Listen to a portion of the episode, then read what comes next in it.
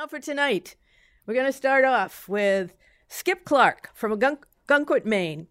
He was signed up to tell a story last month on the theme of gratitude, but he was unable to make it because of a major Thanksgiving snowstorm. So he's here to tell his story tonight. Skip considers himself to be a retired business- businessman who, at heart, has always been a wanderer adventurer.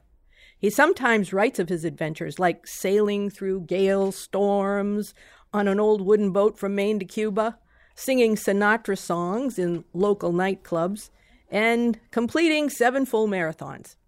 Tonight, Skip's story is about a chance meeting he had long ago while training for a run and why so many years later it still resonates as an experience for which he is grateful.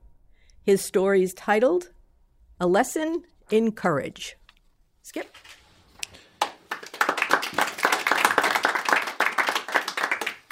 Thank you. Most of my life has been spent summers and then full time in Ogunquit, Maine, but I'm now a happy resident of Portsmouth. So, yeah. Welcome to town. A lesson in courage. It has been 10 years since I met Matthew, and I knew him for less than an hour. In the first five minutes of that brief encounter, he gave me a lifetime message that returns again and again when I listen to a complaining friend or think to feel sorry for myself. I had just begun my favorite five mile training course along Ogunquit Beach, Maine. A beautiful beach at any time, it is a runner's dream at ebb tide. Wide, flat, hard packed sand, smooth yet resilient, easy on the feet and back, free of traffic, and perfect for aerobic daydreaming. And then I was interrupted by an annoying young man running alongside of me in a most strange manner. At first he was close by, nearly brushing my shoulder, then dropping behind at my heels, only to come charging ahead, cutting in front of me, so that we nearly tripped over each other. Next he began a series of half turns, peeling off to left and right, arms extended to the side as if imagining himself a fighter pilot, only to return again too close to my left or right shoulder. Of course, he's retired, I thought, as he was oddly dressed in street shoes, argyle socks, plaid shorts, and striped shirt, his hair cropped to half an inch at a time when long hair was the fashion for young men. I hoped he would soon tire of this nonsense and leave me alone, and so Joyed by the peace and exuberance of running and the wonderful beach ahead, I determined to ignore him and the irritation he caused, and avoided the temptation to shoo him away like a pesky fly. But that was not to be. We'd been running together a half mile when he abandoned his serpentine route and settled into a steady course by my side. You've got a real good pace going there, he spoke. I was startled. His voice was articulate and deep, not at all what I had expected. He was intelligent and certainly older than I had surmised in my dismissing him from my mind as a childish nuisance. Thank you, I said, and we ran on in silence. the young man was staring straight ahead into nothingness. This is very odd, I thought, until glancing to examine him more closely, the awareness came to me. You're blind, I exclaimed. Yes, almost totally, the young man responded. Why didn't you speak sooner? Is there anything I can do to help? I asked. It would be best if you ran on my right side. I'll hear your feet over the sound of the surf, he said. And so we were off to finish the five miles. I learned his name was Matthew, aged 25, blind since his premature birth ironically just months before the medical profession discovered that premature infants placed in oxygen tents were losing sight due to damaged retinas. He explained that shortly after his birth, doctors had learned to regulate the amount of oxygen administered to infants in incubators. Yet, seemingly, the pitifully tragic timing surrounding his loss of sight had not left him cynical nor deterred him from becoming a serious runner. And on this day he had the urge to train and the need to share a pair of healthy eyes. And by moving front and back and off to the sides, he had been attuning his ears to the sound of my footfall, seeking me out in the darkness until finding his permanent place by my side. As we ran on, Matthew spoke of his goal to compete in the Special Olympics and described his personal winter outdoor record of 524 mile unassisted. By sweeping his head from side to side, he was able to distinguish the course of the dark running track from the snowbanks on either side. Using only a residue of peripheral light, he could compete. We laughed at the irony of a runner praying for snow as much as a skier.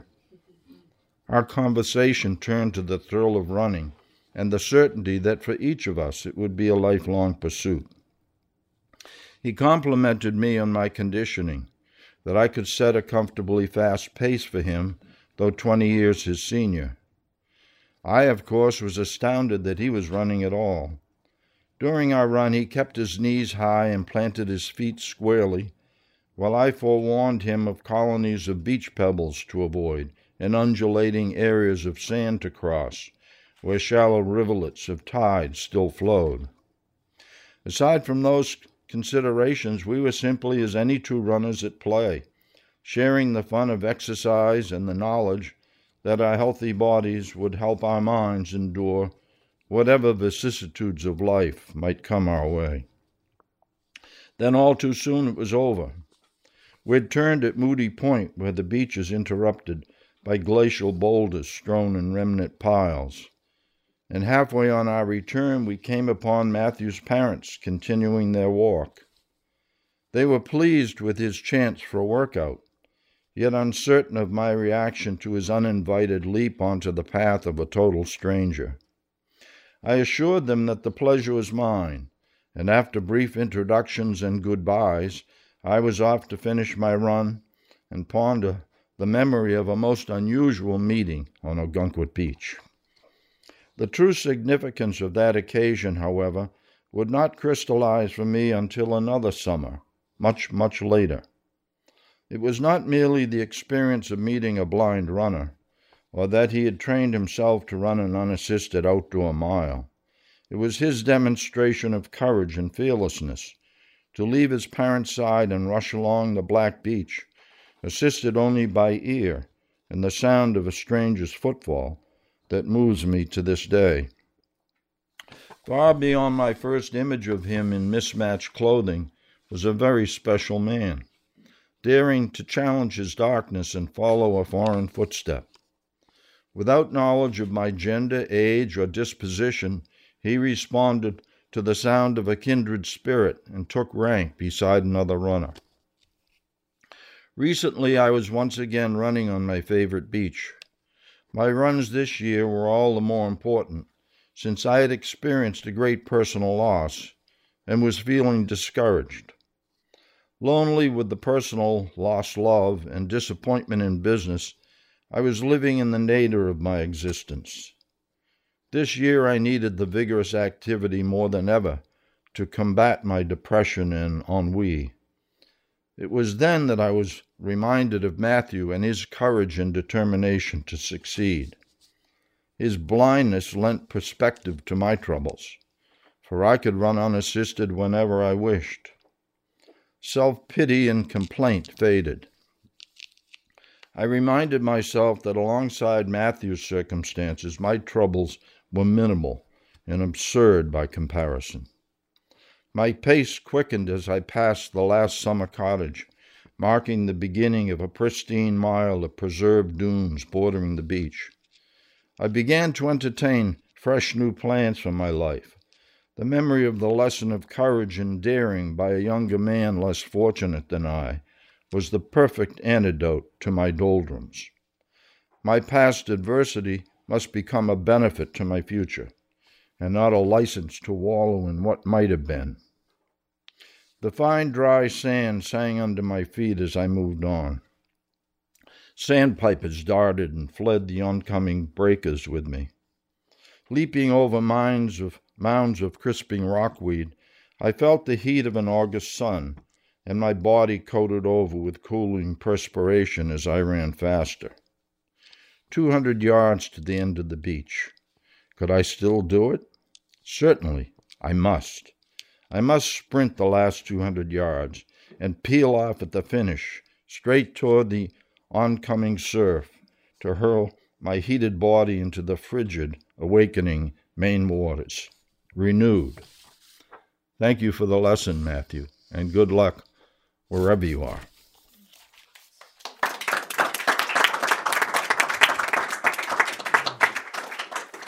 Thanks, Skip. Next up, we have Tammy Truax. She's a lifelong New Englander, except for the three years that she lived in Europe, which is the setting for her tale tonight. Tammy lived in Portsmouth for many years, where she's been a participant and a strong proponent of all things poetic.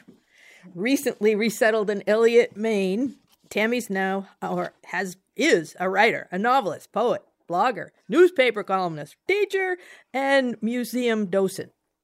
All of her work lets her indulge in creative storytelling. The story she'll share with us tonight is titled New Year's Eve in Paris. Tammy? Thank you. So, this is the story of how I ended the year in 1990. At the time, I was a young married woman, and my husband and I were both civil servants working for the Department of Defense and had recently been sent to Germany to live and work. And there were two things about that coming New Year's Eve that were significant to me at the time. One was that it was going to occur on a Saturday night. I was still young enough to think that when a holiday landed on a Saturday, that it was a divine message to do something particularly special, maybe a little wilder than usual. and two, I intended to conceive my first child in the coming year. So I was you know, still young enough to think I could plan and control the future. And I was sure that it would be my last childless New Year's Eve, so I wanted to make it particularly memorable. At the time, as you all know, the U.S. military overseas was a huge and thriving thing. And there were many little parasitic businesses that surrounded Um, American military installations overseas. And one of those was travel tours. So I popped into one of these shops to see what they had cooking for the coming New Year's Eve, and I booked us a, a weekend in Paris. These bus tours were really wonderful. You climbed right on, on board this luxury vehicle, and you didn't have to wor- worry about anything. Just keep track of your passport, and everything else was taken care of for you until you got back home again. So, on that particular trip, we had been blessed with a incredibly competent guide whose name was Guido. And I very rudely nicknamed him Guido the Guido right away because I was young and arrogant. um, so on Saturday, very early on that New Year's Eve, Guido packed us all on the bus and took us to dinner at a wonderful little restaurant that we never, of course, would have found on our own. And instead of paying really close attention to the once in a lifetime meal we were eating, we paid a great deal of attention to the copious quantities of French wine and champagne we were consuming. And we were a group of about 12 Americans. so that was a, a lovely um, meal. And then Guido gathered us all up, put us back on the bus, and brought us, brought us to the early show at the Moulin Rouge. That was a lot of fun too. I would say the men in the group enjoyed um, the topless dancing more than the women in the group, but it was really fun and got got our group um, more lively than we, we had even been before. And Guido got us out of there very patiently, put us all back on the bus, and brought us back to our hotel.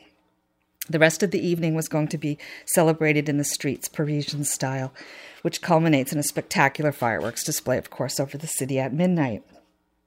If we wanted to participate, um, in the street festivities. Of course, we wanted to participate. so before sending us to our rooms to, you know, um, freshen up or or whatever, um, Guido gave us a very kept us on the bus and gave us a very stern lecture. He went on and on about how it was going to be very dangerous later, and that women especially had to show extreme caution, not wear any purses, not wear any loose jewelry, and not wear any skirts. I was not intimidated in the least by these warnings. To be honest, I have always had a bit of trouble taking direction. but at the time, I didn't think that there was anything, any culture, anywhere in the world could teach me about rowdy partying. After all, I was from New Hampshire. so we went up to our rooms, and I immediately, without giving it any thought at all, changed into a little purple skirt that I'd brought for this occasion. I did decide, since it was a bit nippy out, not New Hampshire cold, but just a bit nippy out, I decided that I would wear two pairs of hose that night with my little skirt, and I had some black boots on. So we had a, little bit more from the mini bar there in the room, packed our pockets with some more refreshments to go, and went back outside. And Guido put most of our group back on the bus and drove us for a very short ride to the center of the city. And he parked not far from the Arc de Triomphe, which was all lit up and looking very magical, and we knew it was going to be a really beautiful night. So we got off the bus and headed straight for the action not one of us bothering to wonder why Guido was choosing to stay right on the bus. there were lots of people in the streets, but it was not unlike a crowd we would have run into back home. We had no idea how many thousands, tens of thousands of people would pour out into those streets in the next hour. And the more people came, the more frenzied the crowd became. It was very loud, people yelling, Bon année, bon année, and firecrackers going off all over the place.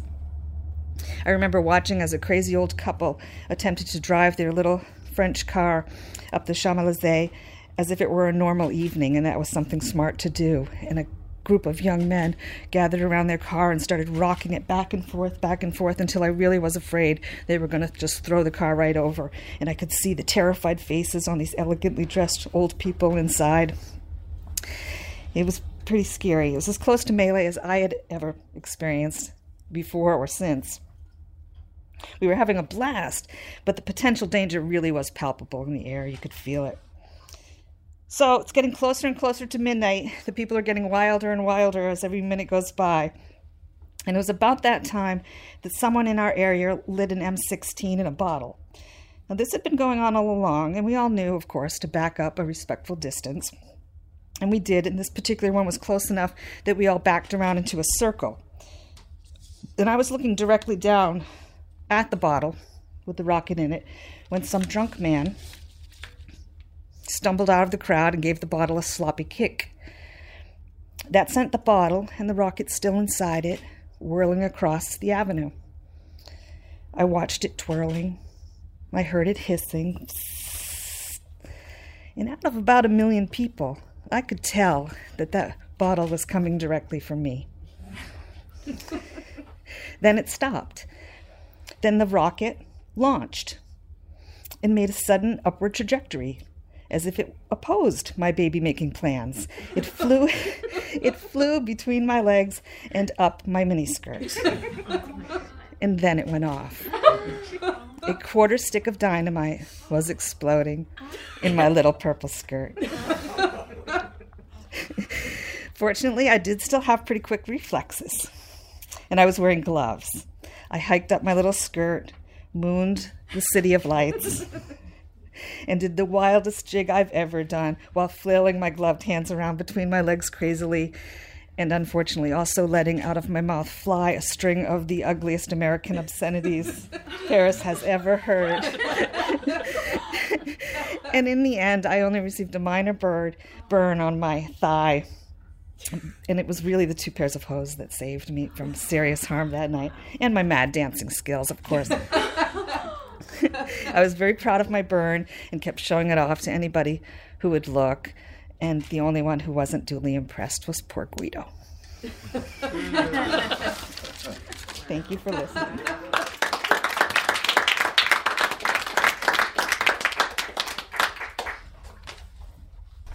Thanks, Tammy. But before I introduce Michael, I just have to ask a question. Uh, did Guido know about the danger of skirts? Because often things fly up like that?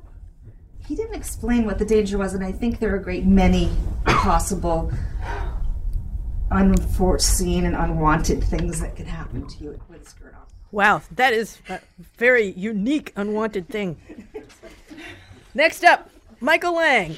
He is a local writer and storyteller from Durham, New Hampshire. New Hampshire, right? Yes, okay. Who enjoys sharing tales of all sorts with audiences of all ages. For nearly a decade, Michael was a ropes course facilitator and wilderness guide, but now he works through his small business, the Coyotes Inkwell, to educate and entertain with fables, folk tales, and myths from all around the world, as well as his own fictional and nonfiction stories. Tonight, Michael's nonfiction piece is a story about the power of storytelling, titled Waking Christmas. Michael.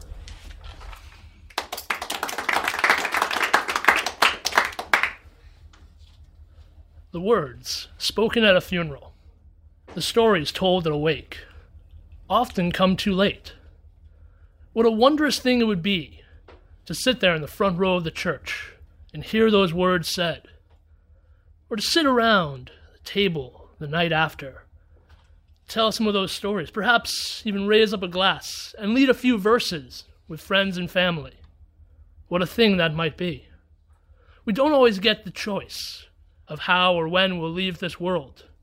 But we do choose what we leave behind our footprints on the world, the memories that will be passed down, the stories that will be told. It was 10 years ago, on Christmas Day. The entire world seemed to be entangled in holiday hustle and bustle. Even the big white house on Highland Avenue could not escape the Christmas chaos. The Donahue family kitchen was a bedlam of commotion. There were knives chopping through potatoes and carrots, cutting boards rattling, pots and pans clattering and clanging. The entire kitchen was filled with the smells of holiday baking and cooking. There was, of course, the usual debate that goes with any such orchestration. If the ham went in the oven at three, what time do the potatoes have to go on? What bowl will we use for the green beans? Where's the bread knife? Has anyone seen Grandma's bread knife? Somehow, the jigsaw puzzle that is Christmas dinner always seemed to come together every year. But that year, one piece was missing. That year, Grandpa was not sitting in his favorite chair, nor was he standing in the doorway, supervising the chaos from a safe distance. Now, three days before, Grandpa had been admitted to the intensive care unit in Needham Hospital. And though no one had said it, we all knew that Grandpa was not coming home. That Christmas, in addition to the usual traditions, we all took turns, in couples and small groups, making the trip across town to visit Grandpa, to share what we could of the holiday with him. When it was my turn to go with my dad across town, stepping out into the evening chill was actually quite refreshing, leaving the chaos of the house behind. Crossing town, crossing through the lo- lobby of that hospital, up to the second floor. Two of my cousins were already there David, Dr. Dave, and his sister Karen were already sitting by Grandpa's bed as my dad and I parted the shroud of curtains. As we entered, my dad said, How you doing, John? It was as though we had just walked into the den on Highland Ave and disturbed the ball game. Ordinarily, Grandpa would be clambering out of his chair, his hand outstretched. I could hear his words even though he said nothing. What do you say, Mike? I never knew how I was supposed to answer that question or that greeting. It always came out sort of a, "Hi, Grandpa, how you doing?" And those were the words that fell out of my mouth that day. Grandpa said nothing. He just lay in bed, a frail skeleton of what he had once been. But he could hear us, and he, there was a twinkle in his eye as we spoke to him. We all sat there, not sure what we were supposed to say, what we were supposed to do. But then one of us broke the silence. Perhaps it was me, perhaps it was Dave, perhaps it was Karen. But finally, someone said, Grandpa, Grandpa, do you remember? And that was how it started. Do you remember? And with that, stories began to flow out. Grandpa, Grandpa, do you remember when you were little and, and great grandma used to give you a quarter for the train and you would you would go to Yankee Stadium, you'd climb over the chain link fence. It, it was a dime each way, and you'd keep the extra nickel. There was a twinkle in Grandpa's eye. He did remember, even though he couldn't say anything to us. Grandpa had taken that train so often. He was the only Yankees fan in the greater Boston area, or at least the only one who would admit it. But before you cringe too much, consider this. My grandfather was born in 1919. That was the last year that Babe Ruth played for the Sox before that epic and horrible decision to trade him away. By the time my grandfather was 10 years old, climbing over a chain link fence, he was witnessing some of the greatest legends in baseball history play some of the greatest games of their careers. And a lot of those players were playing for the Yankees. When Grandpa grew older and was playing baseball, he was the only left handed player on his team, and his teammates would often call him Lefty. And though I never developed Grandpa's love for the game of baseball, I did play with a group of medieval reenactors fighting with wooden swords and metal armor, and there was always a smile hidden behind the grill of my helmet when someone would look at me and say, Hey, Lefty, get over here. Grandpa, Grandpa, do you remember when you spoke to the president on the phone? Do you remember when, when you were working at the Library of Congress and, and the President of the United States called? I nearly fell off my chair. That was the line that he would always say every time he told that story without fail. And there would always be a smile on his face.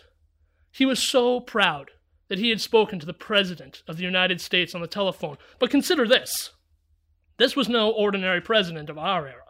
This was no president whose name was tied to controversies or scandals or corruptions. No, no.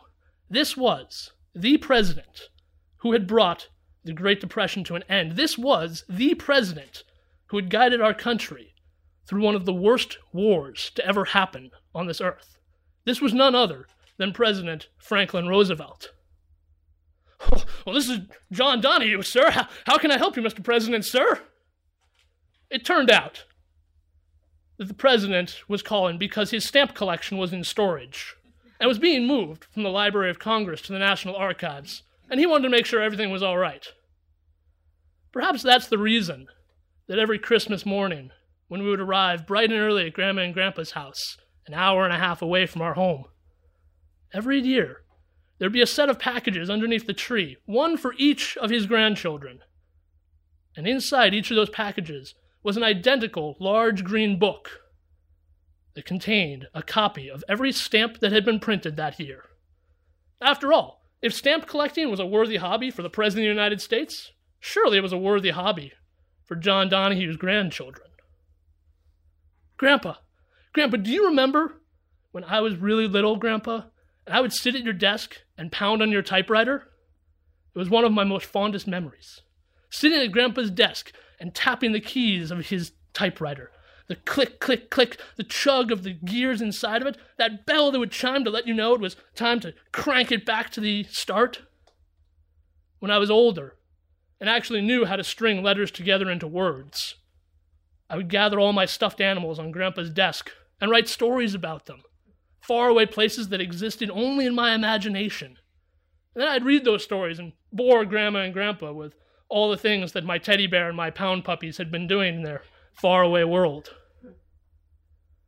Years after Grandpa passed away, when Grandma moved out of the house on Highland Ave and the house was sold, Grandpa's desk came to live in my apartment. And it's still where I do all of my writing. And that Irish blessing that hung in its frame on Grandpa's wall still hangs over that desk, right beside my very first letter of rejection that night, in the intensive care unit, the stories flowed out like so many drops of whiskey. Laughter filled the entire floor. When a nurse would enter to check Grandpa's vital signs, she'd be re- welcomed as family.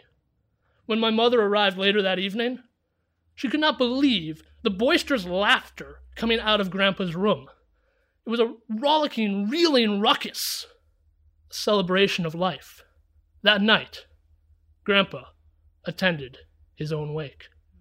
he heard all the stories that he had told us, all the things we were going to remember. So, wherever you might be tonight, whether here in the studio with us or listening somewhere across the world, in the words of my Irish ancestry, may the road rise to meet you. May the wind be always at your back, the sun shine warm upon your face, the rains fall gently on your fields. Until we meet again, my friend, may God hold you in the palm of his hand. Waking Christmas. Uh, thank you very much, everybody.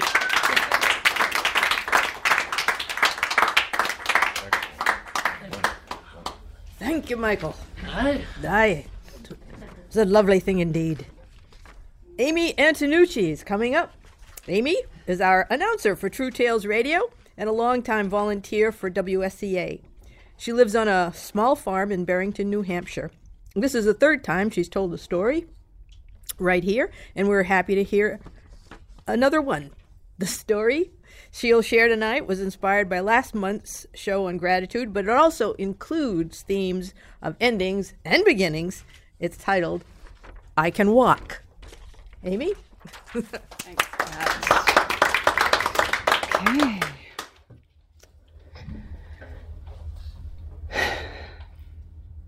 I can walk. When I was born, of course, I couldn't walk. Or even crawl or sit up or turn over, I've been told.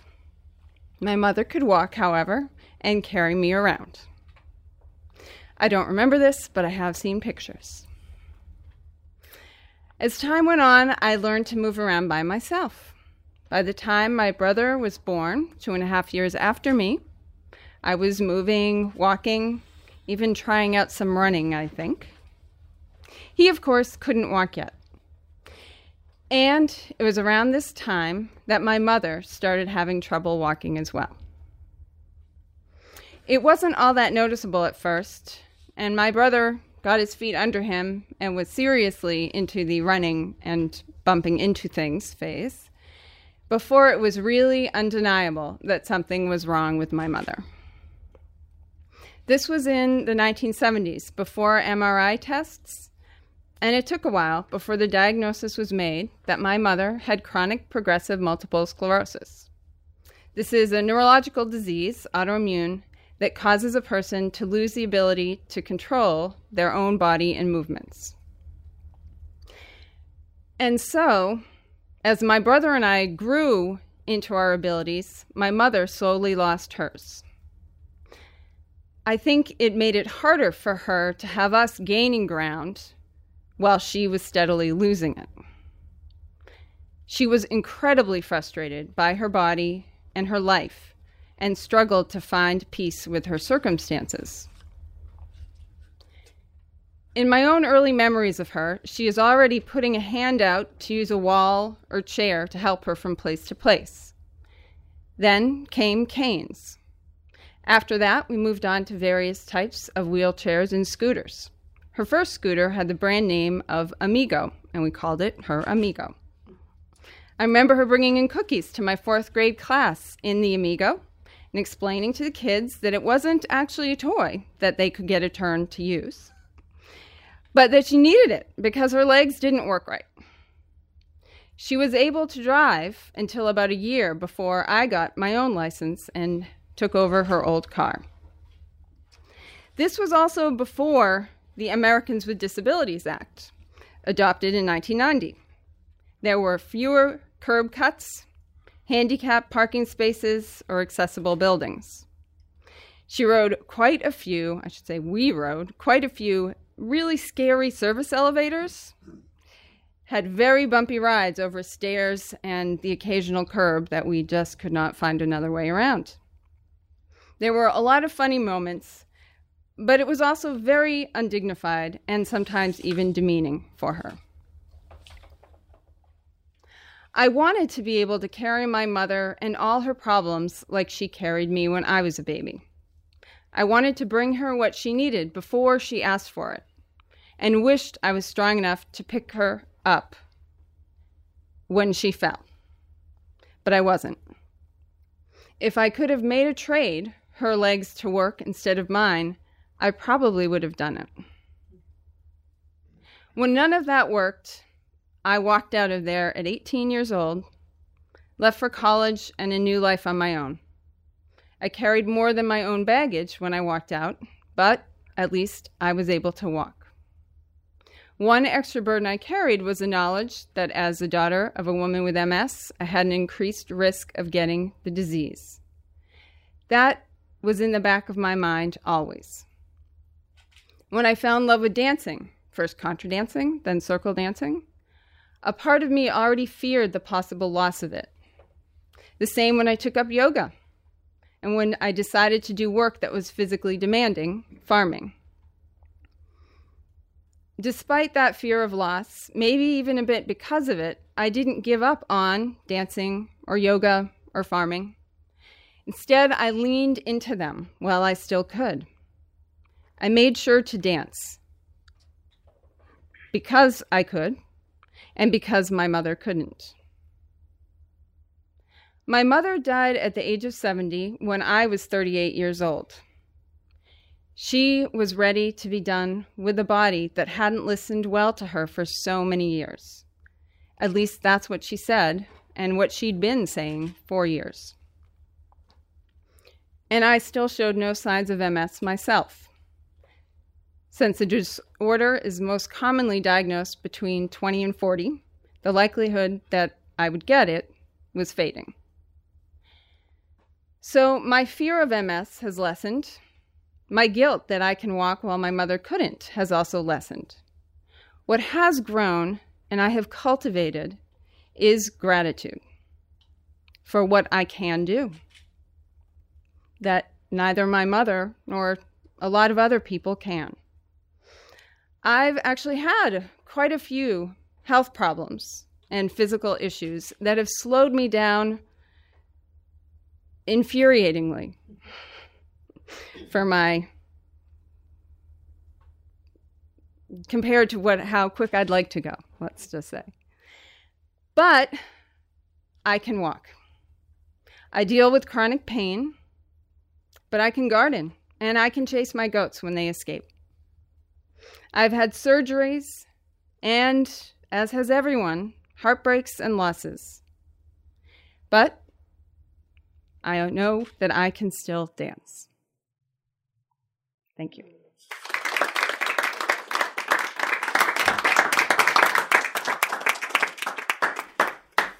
Thanks, Amy. That was good. really good. Good story. So now I'm going to introduce to you our next storyteller because it's our introducer as well. So, Pat Spalding, MC of True Tales Radio, is a writer and storyteller from Rye, New Hampshire. For over 30 years, she wrote and told stories for grown-ups alongside her puppetry career with Haypenny Theater. Said that right? That's right. Yeah.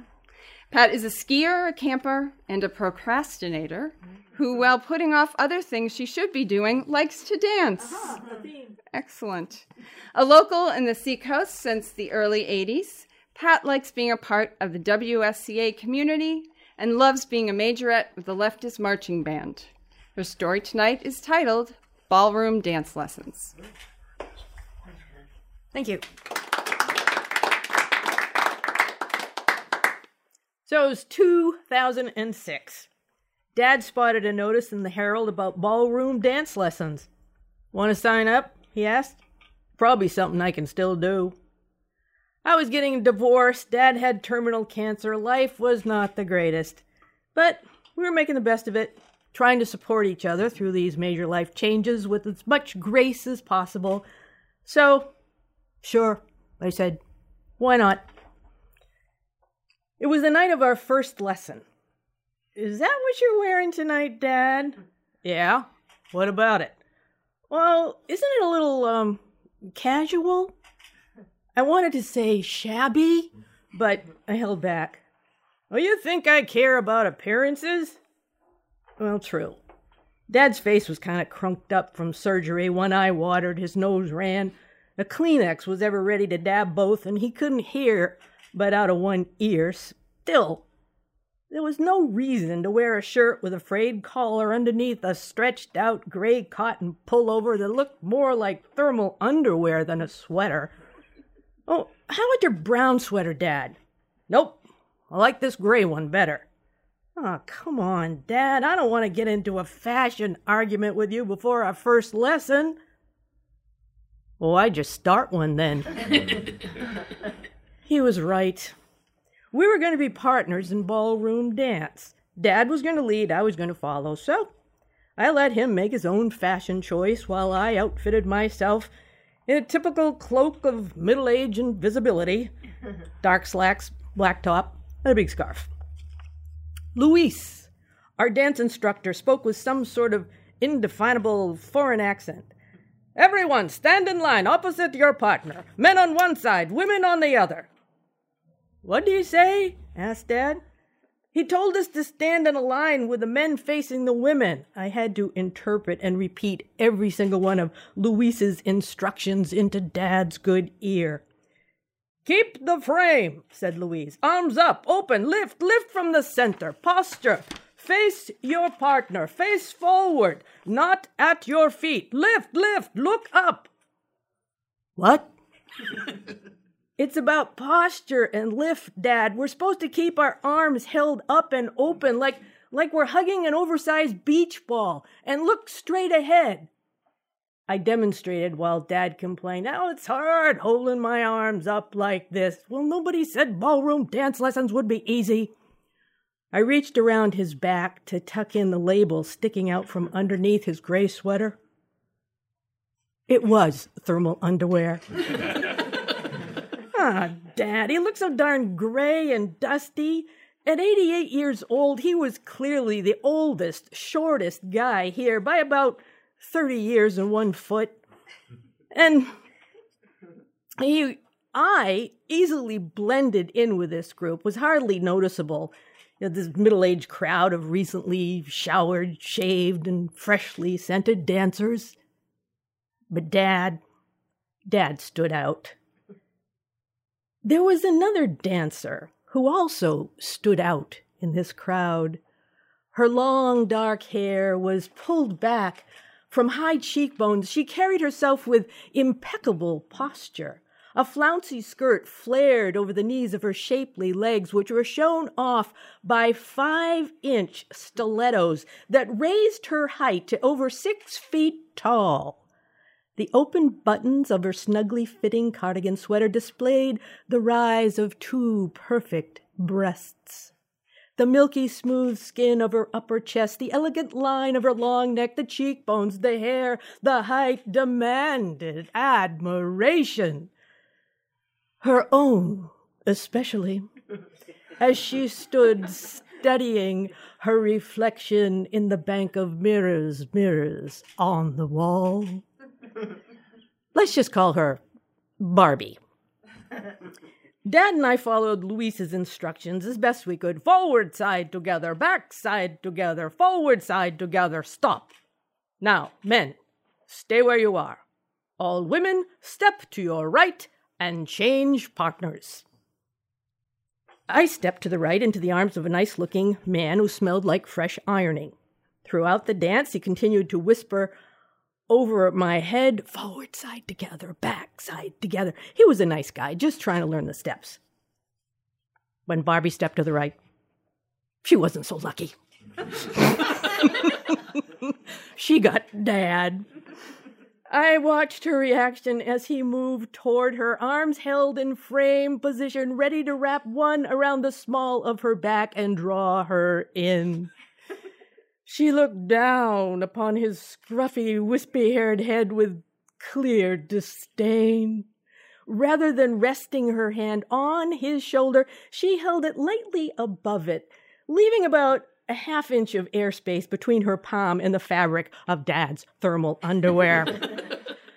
Barbie let the fingertips of her other hand drape toward his without really touching that either. Oh, Dad, I thought, why didn't I lobby harder for the brown sweater? You look so damn old and shabby. paired up with this beautiful, elegant woman. You must feel self conscious and out of place. That's what was going on in my head. Not Dad's. Dad's attitude was fine. He was a guy. And as far as he was concerned, he was doing a passable basic waltz step, lined up nose level to the V point of Barbie's open cardigan sweater. The scenery was just fine.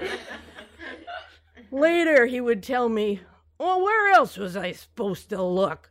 Not supposed to look down at my feet? If I tried to look up at her face, it would have tipped over backwards. Everyone, return to your original partners. Dad and I struggled with a crossover step until we got into an audible argument on the dance floor. When it was time to switch partners again, we were both glad to be rid of the other. This time, I danced under the chin of a bar- barrel chested bald man who chewed cinnamon gum and wore his rayon shirt untucked. We never exchanged a word. But he was a very smooth dancer who led with consistency and was easy to follow. Then Barbie floated into the vicinity, and my barrel chested partner became quite animated. Hello, he said, and they began to chat over my shoulder. Then something very awkward happened. My partner was dancing with Barbie. That's what I noticed first. Second, I noticed that I was standing in the middle of the dance floor, arms still held in frame position, holding an imaginary beach ball. How did this happen? He must have cut in on Barbie's partner, but where was that guy? I looked around to see if I'd missed the last instruction. Maybe somebody was headed my way. Nope. Everyone else waltzed on. Even Dad was paired up with a woman who smiled at him. I was glad of that, but felt so invisible and abandoned by Mr. Rayon.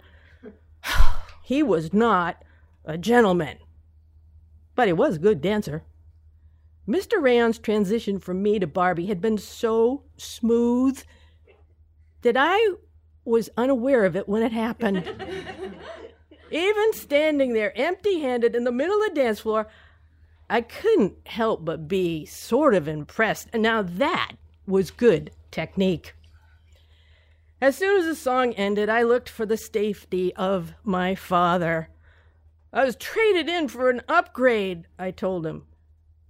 What? I said this ballroom dance scene is brutal. Ah, I can't hear. Can't hear the music. Can't seem to keep the rhythm in my head. Neither can I, Dad. Maybe we should just count the steps out loud. But the tedious repetition of one, two, three, four, five, six just deadened my dancing spirit. When the lesson was over, I was done. I figured Dad was done too and expected him to skedaddle for the door as fast as his bandy little legs would carry him.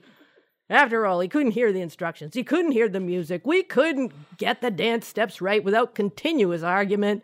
Dad was clearly the oldest guy on the dance floor and kept having to dab his eye with a Kleenex. He must have felt self conscious and way outside of his comfort zone.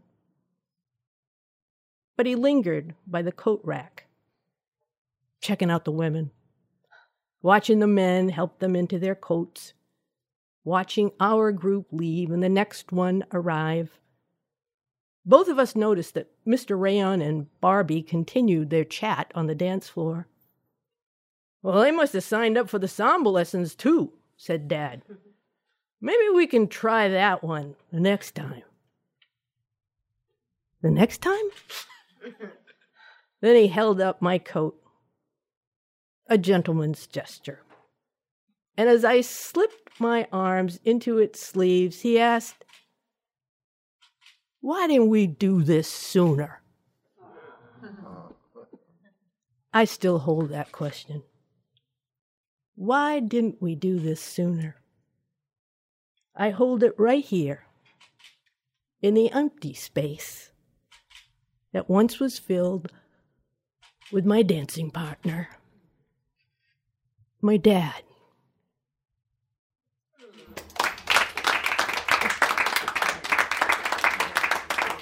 Música